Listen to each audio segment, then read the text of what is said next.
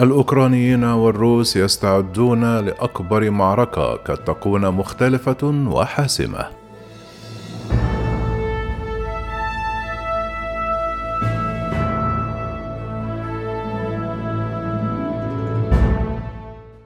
ينظر مراقبون وخبراء عسكريون بأن انسحاب القوات الروسية من محيط كييف يمثل انتصارا للمدافعين عن العاصمة الأوكرانية الذين قاتلوا بشراسة لأكثر من شهر.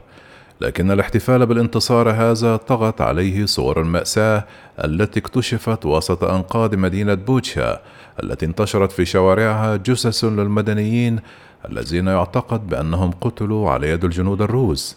وكذلك يضغط الترقب للمعركة الكبيرة المقبلة في دونباس شرقي البلاد على إحساس بالابتهاج نتج عن الانتصار في كيف تقول صحيفة الجاردن البريطانية أن هزيمة القوات الروسية في الشمال تمثل نقطة تحول في الحرب مضيفة على المدى المتوسط. ستبقى أوكرانيا الآن على قيد الحياة لكن بالنسبة لجنودها لا توجد فترة راحة. تستمر الحرب في منطقة دونباس منذ ثمانية أعوام. قتل أكثر من تسعون جنديا أوكرانيا في عام 2021 على خط التماس بين القوات الأوكرانية والقوات الانفصالية المدعومة من روسيا. ومنذ أواخر فبراير تعرضت المواقع الأوكرانية لنيران عنيفة منتظمة مع دفع الانفصاليين إلى شن هجمات على الخنادق الأوكرانية.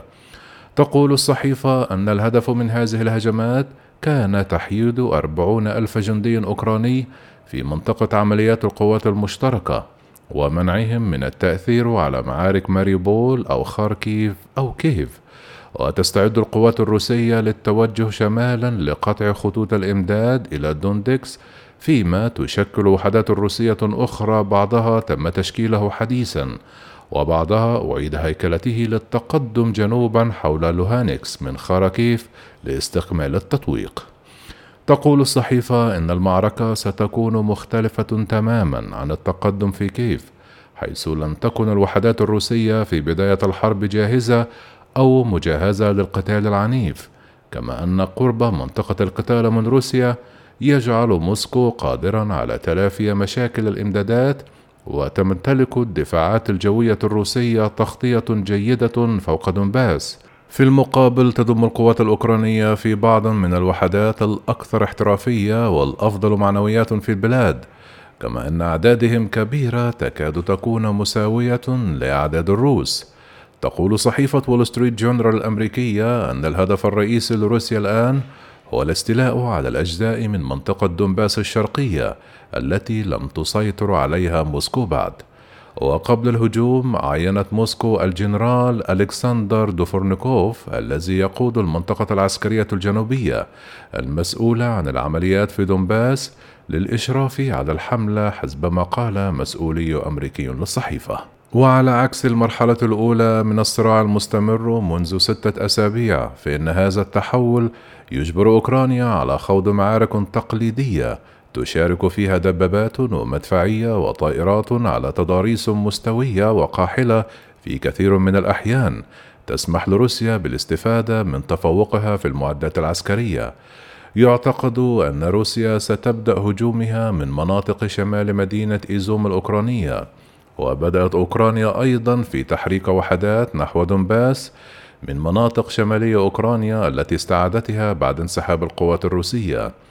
دعا الرئيس الأوكراني فلاديمير زيلينسكي إلى تقديم مساعدة عاجلة قبل هذه الجولة الجديدة من الصراع محذرا من أن موسكو لم تتخلى عن تطلعاتها لإخضاع أوكرانيا. وقال الرئيس لا تزال روسيا تعيش في الأوهام وتقوم بجمع دروع جديدة وقوات جديدة على أراضينا. وهذا يعني أننا بحاجة إلى المزيد من العقوبات والمزيد من الأسلحة لدولتنا.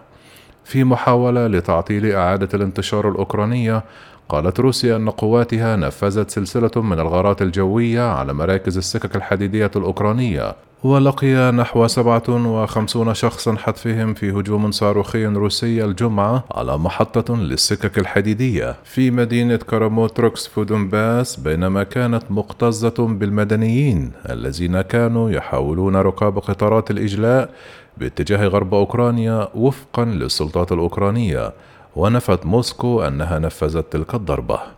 قالت الإدارة الأوكرانية في دونباس أن روسيا شنت عدة ضربات صاروخية إضافية على منطقة دنيبروبتروفسك غرب الإقليم يوم الأحد مما أدى إلى تدمير مبنى المطار ومنشأة أخرى للبنية التحتية في المنطقة ومنشأة صناعية في مدينة بافلوهراد كما أضافت القوات الأوكرانية أن ستة من عمال الإنقاذ أصيبوا عندما أصاب صاروخا روسيا أحد المواقع للمرة الثانية في يوم لاحق من اليوم.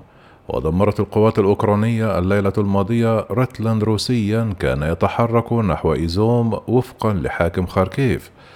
وقالت وزارة الدفاع الروسية أنها استهدفت دنيبرو بصواريخ كاليبر من فرقاطة تابعة لأسطول البحر الأسود وأن صواريخها أصابت أيضا ميكولايف بجنوب أوكرانيا ومطارا عسكريا قرب خاركيف حيث قالت أنها دمرت منظومة صواريخ مضادة للطائرات من طراز إس 300 وقال مسؤولون أوكرانيون وغربيون أن العديد من مجموعات الكتيبة الروسية التكتيكية التي انسحبت من شمال أوكرانيا تعرضت لضربات شديدة لدرجة أنها لن تتمكن من إعادة الانتشار على جبهة دونباس في أي وقت قريب. ونقلت وول ستريت جورنال عن مسؤول كبير في البنتاغون قوله لقد رأينا مؤشرات على بعض الوحدات التي تم القضاء عليها حرفيا. وتشير الصحيفة إلى أن هذا النوع المختلف من الحروب سوف تواجه التشكيلات الكبيرة بعضها البعض بدلا من ضربات الوحدات الصغيرة وهو سبب رئيسي وراء قول كييف أنها بحاجة ماسة إلى أسلحة ثقيلة مثل المدفعية والدبابات والبطاريات المضادة للطائرات التي كان معظم الحلفاء الغربيون مترددون في توفيرها حتى الآن. قال وزير الخارجية الأوكراني ديمترو كوليبا ستذكركم معركة دونباس بالحرب العالمية الثانية بعملياتها ومناوراتها الكبيرة ومشاركة الآلاف من الدبابات والعربات المدرعة والطائرات والمدفعية. ولن تكون هذه عملية محلية بناء على ما نراه في استعدادات روسيا. قال وزير الخارجية الأوكراني بعد, بعد اجتماعه مع وزراء منظمة حلف شمال الأطلسي الأسبوع الماضي إما أن تساعدونا الآن وأنا أتحدث أياما وليس أسابيع أو أن مساعداتكم ستأتي بعد فوات الأوان وسيموت الكثير من الناس.